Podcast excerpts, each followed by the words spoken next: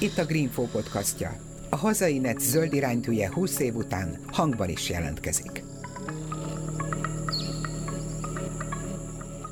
Üdvözlöm a hallgatókat, Sarkadi Péter vagyok. Ha azt mondom Falkó, a természetvédelemben, de főleg a madárvédelemben tájékozottak egyből tudják, hogy arról a német juhászról van szó, aki már több éve eredményes segítője a Magyar Madártani és Természetvédelmi Egyesület méreg és tetemkereső munkájának, illetve az egyik főszereplője ennek az egységnek.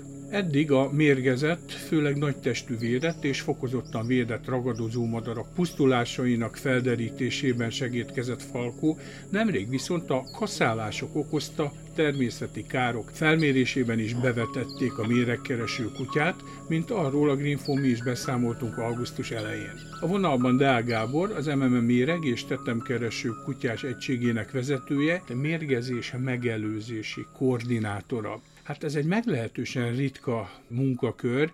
Mi is pontosan, mit csinálsz, mi a munkád? A mi fontos feladatunk az az, hogy ugye helyszíneljük ezeket az illegális mérgezéses eseteket, és ugye a helyszínen megtaláljuk a elsősorban a mérgezés miatt elpusztult állatoknak a tetemeit, valamint a mérgezéshez használt csalékeket. Ez a gyakorlatban hogy működik? Tehát kaptok esetleg bejelentést, vagy van valami fajta ilyen megszokott útvonal, amit esetleg rutinból végigjártok? Igen, ugye többféle kereséseket szoktunk végrehajtani. Az egyik az, amit említett is az előbb, hogy ha van egy friss bejelentés, hogy valahol találtak egy mérgezésgyanús, elpusztult ragadozó madarat, vagy más állatot, akkor oda nyilván forró nyomon igyekszünk kimenni, és akkor ott a feladatunk az az, hogy a megtalálási helynek a környezetét minél jobban átvizsgáljuk, és minél több bizonyítékot gyűjtsünk az adott esettel kapcsolatban. Viszont, hogyha nincsen ilyen friss eset, akkor pedig a korábbi mérgezéses helyszínekre járunk vissza, egyrészt visszatartó erővel, hogy a jövőben ne forduljanak elő ilyen esetek, valamint a parlavisasok és más fokozottan védett fajoknak a, az élőhelyein csinálunk ilyen random ellenőrzéseket, hogy minden rendben van-e. Ez az egész országra kiterjed? Lényegében igen, Bács-Kiskú megyében viszont van egy másik kutyás egység is, így azt a területet azt ők fedik le. Mert hogy ugye három ilyen kiképzett kutya van, Falkon kívül még van egy Karló nevezetű belga juhász, és egy Hella nevű német juhász. Így van, Hát ugye Falkó most már hivatalosan nyugdíjba vonult, úgyhogy az ő munkáját most már a két másik kutya vette át. Német juhászoknál mi a nyugdíjkorhatár? Hány év? Hát igazából nincsen korhatár, így abszolút a kutyának az egészségi állapota és munkaképessége az, ami ezt meghatározza. Hát Falkó most már ugye elérte a 9 éves kort, már vannak neki sajnos ugye apró egészségügyi gondjai, és nagyon sokat dolgozott ugye az elmúlt években, és az egész életébe, úgyhogy ő most már a jól megérdemelt nyugdíjas éveit élvezheti. És ugye 7 évig volt nálatok szolgálatban. Hát azt lehet mondani, hogy ugye ő 10 hónapos korában került hozzám, ugye akkor kezdődött el neki a speciális kiképzése, és ő ugye egészen idáig, idei tavaszig részt vett ebbe a munkába, úgyhogy pontosan 8 évet töltött el aktívan ezen a pályán. Tehát akkor Falko a te kutyád volt, akivel te együtt jártál a rendőrségi kiképző telepre? Mert hogy ugye ő egy ilyen kiképző iskolát végzett. Ugye a Falkot kifejezetten erre a munkára vásároltuk, a Dunakeszi Országos Rendőrfőkapitány kutyakiképző központjának a szakértőivel választottuk ki erre a feladatra. Ugye ez egy nagyon komoly procedúra volt. Előtte Spanyolországban és Olaszországban alkalmaztak ilyen kutyákat, úgyhogy nem volt tapasztalatunk ezzel a képzéssel kapcsolatban. Ez egy új dolog volt ugye a számunkra is, és ezért nagyon komoly teszteken keresztül választottuk ki az első kutyánkat, Falkót. És ez hogy működik? Mert mondjuk ugye azt mondja az ember, meg látott filmekben ilyet, hogy hát mit tudom, drogkereső kutya, az kiszagolja. Oké, okay, a méregkeresést is így bele lehet tanítani, vagy nevelni ezekbe a kutyákba, hiszen gondolom én, hogy a karbofurán, meg egyéb ilyen növényvédő szerek, amik miatt a legtöbb ragadozó madár elpusztul, hát jellegzetes szaga van, tehát nyilván egy kutya egyből kiszagolja, de ez esetben ugye itt tetemeket kell keresni, tehát itt a vérre megy? Nem, hát ugye itt a bomló szerves anyagoknak a szagát tanítottuk meg a kutyáknak, úgyhogy még ez sem jelentene nehézséget nekik, mert ugye alapjában véve, főleg, hogyha erősen bomló állapotban vannak ezek a tetemek, akkor azt lehet mondani, hogy jellegzetes erős szaguk van nekik.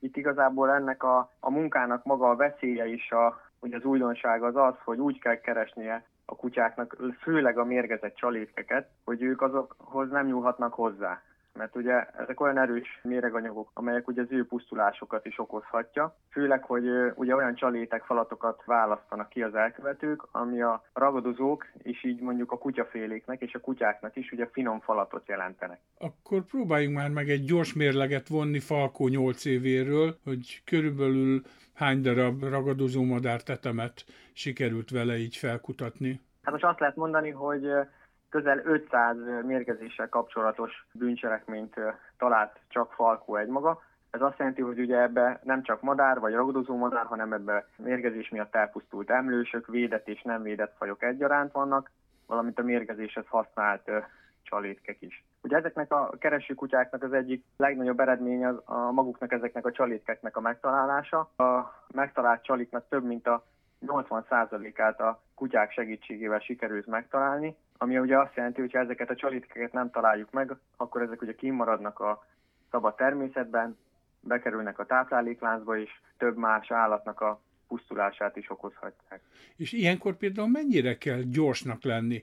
Tehát jönnek a tetemevő különböző állatok, és ezek gondolom, hogy egy pár nap alatt végül is eltüntetik a maradványokat. Hát ugye itt az egyik nagy probléma az az, hogy, hogy ezek a méreganyagok ugye elsődleges, másodlagos mérgezéseket is képesek okozni, ami ugye azt jelenti, hogy ha van egy mérgezett csalétek, abból leszik mondjuk egy egerészőjű, akkor az, hogyha nem nagy dózisban veszi fel a méreganyagot, akkor az akár elmehet több száz méterre, vagy akár egy kilométerre is, ahol majd el fog pusztulni. Na ott, ahol ő elpusztult, akkor ebből az ő teteméből leszik majd egy másik dögevő életmódot folytató állat is, ami szintén el fog pusztulni ugye a méreganyag miatt. Így ugye bekerülve a táplálékláncba egy adott mérgezés helyszínétől több kilométerre is lehetnek ugye mérgezés miatt elpusztult állatok. Ugye ezért is nagyon fontos ezeknek a tetemeknek a megtalálása, hogy ugye minél kevesebb másik ragadozó is pusztuljon el. Az apropója, ami miatt most hívtalak, az az, hogy ugye idáig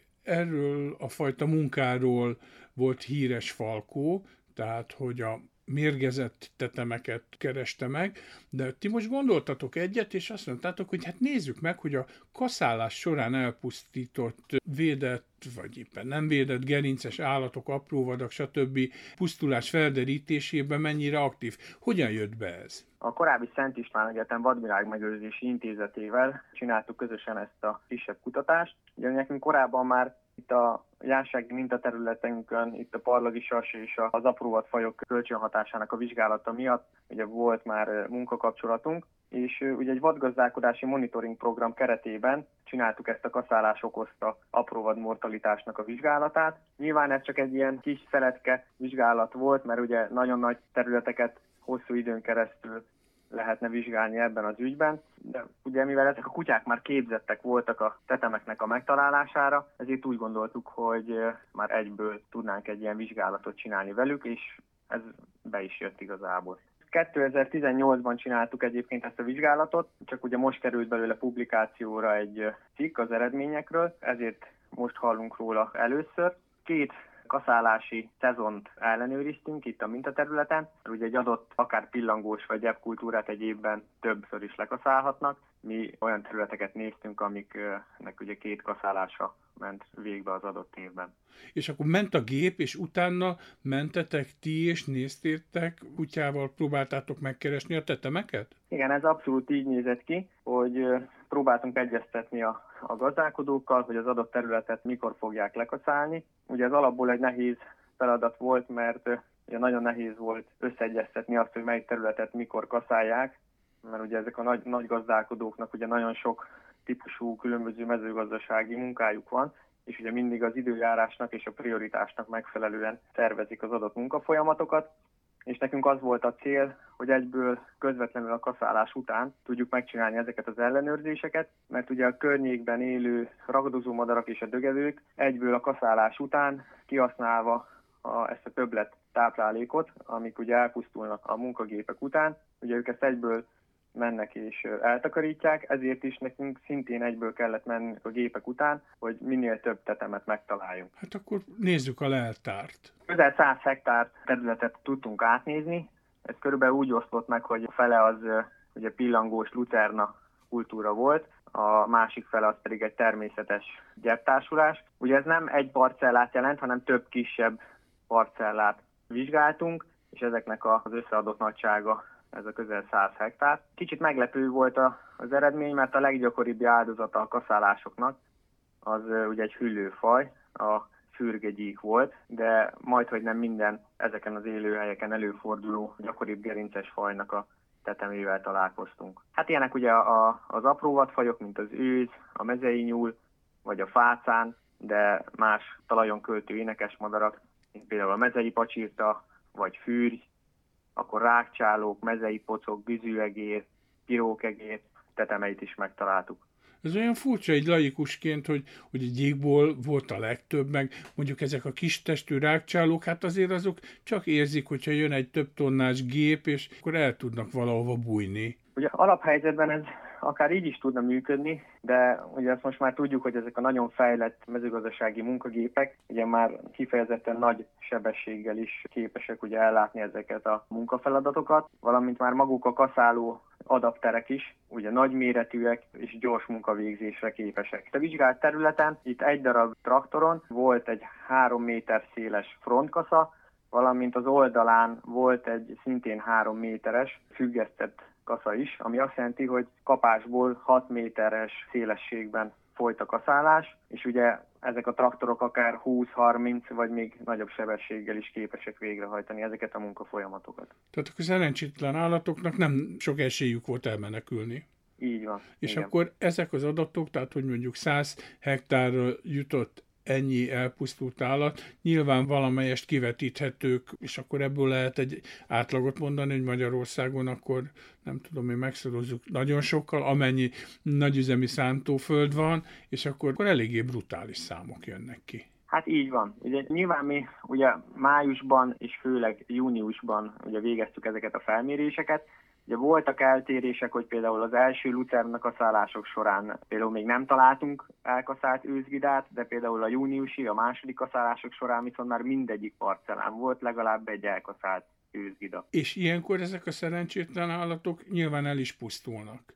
Vagy még szenvednek és vergődnek egy ideig, de ezek halálos sebesülések. Hát ezek abszolút igazából olyan tetemet sem találtunk, amelyiknek lett volna esélye a túlélésre. Hülye hangzik ez a kérdés persze, hogy most ez miért probléma. Hát nyilván ugye azon kívül, hogy szerencsétlen állatok elpusztulnak, biodiverzitás, stb., de ez egészségügyi szempontból is gond egyébként? Több rétű a probléma. Itt, ahogy csináltuk ezt a felmérést, ez azt lehet mondani, hogy egy viszonylag jó adottságú mezőgazdasági élőhely, viszont nem az a terület, ami mondjuk kifejezett védelmet élvezne. Például az ország más pontjain, ahol mondjuk a túlzok miatt, vagy más védett talajon költő védett madarak fordulnak elő, ott ugye ennél jóval komolyabb természetvédelmi kár is előfordulhat.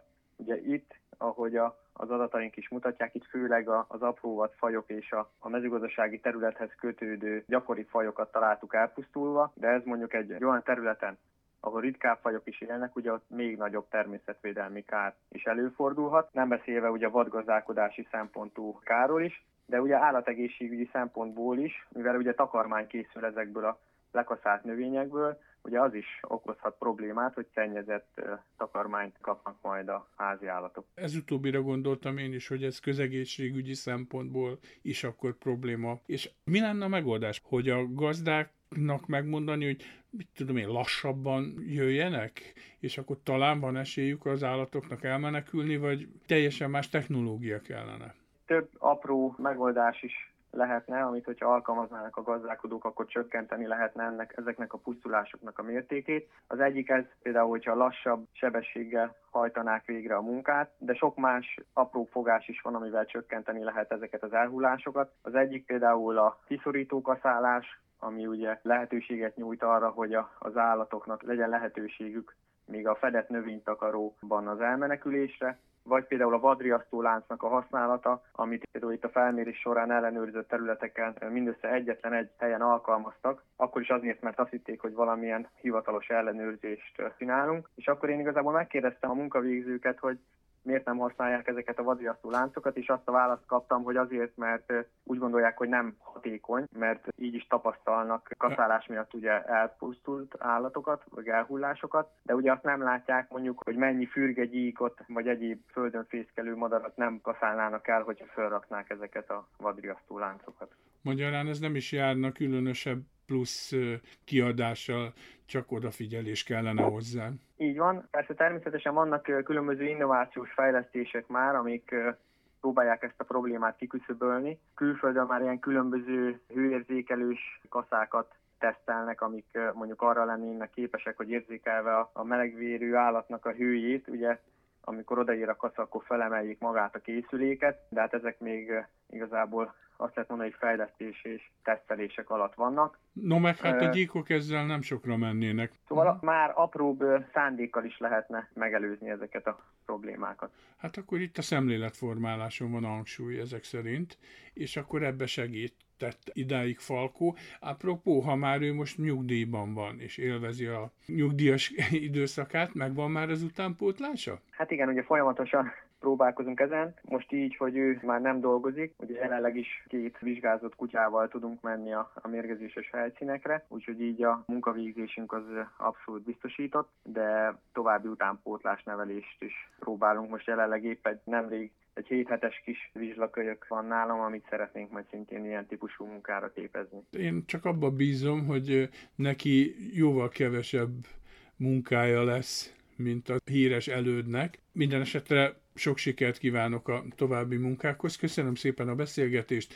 Deák Gábort hallottuk a Magyar Madártani és Természetvédelmi Egyesület méreg és tetemkereső kutyás egységének vezetőjét, mérgezés megelőzési koordinátorát. Én Sarkadi Péter voltam, podcasttal legközelebb a jövő szerdán jelentkezünk. Köszönöm a figyelmüket a viszont hallásra. Önök a Greenfo podcastját hallották. Ha kíváncsiak a következő részekre, iratkozzanak fel ránk. Honlapunkon a 120 ezer tételes napi sajtószemle mellett a 20 év alatt megjelent 44 ezer cikket is megtalálják, ahogyan az összes napra készen tartott rovatunk bejegyzéseit is. Várjuk a 13 és fél ezres Facebook táborunkban, a vasárnapi hírleveleink olvasói között, és akár szerzőként, sőt, támogatóként is.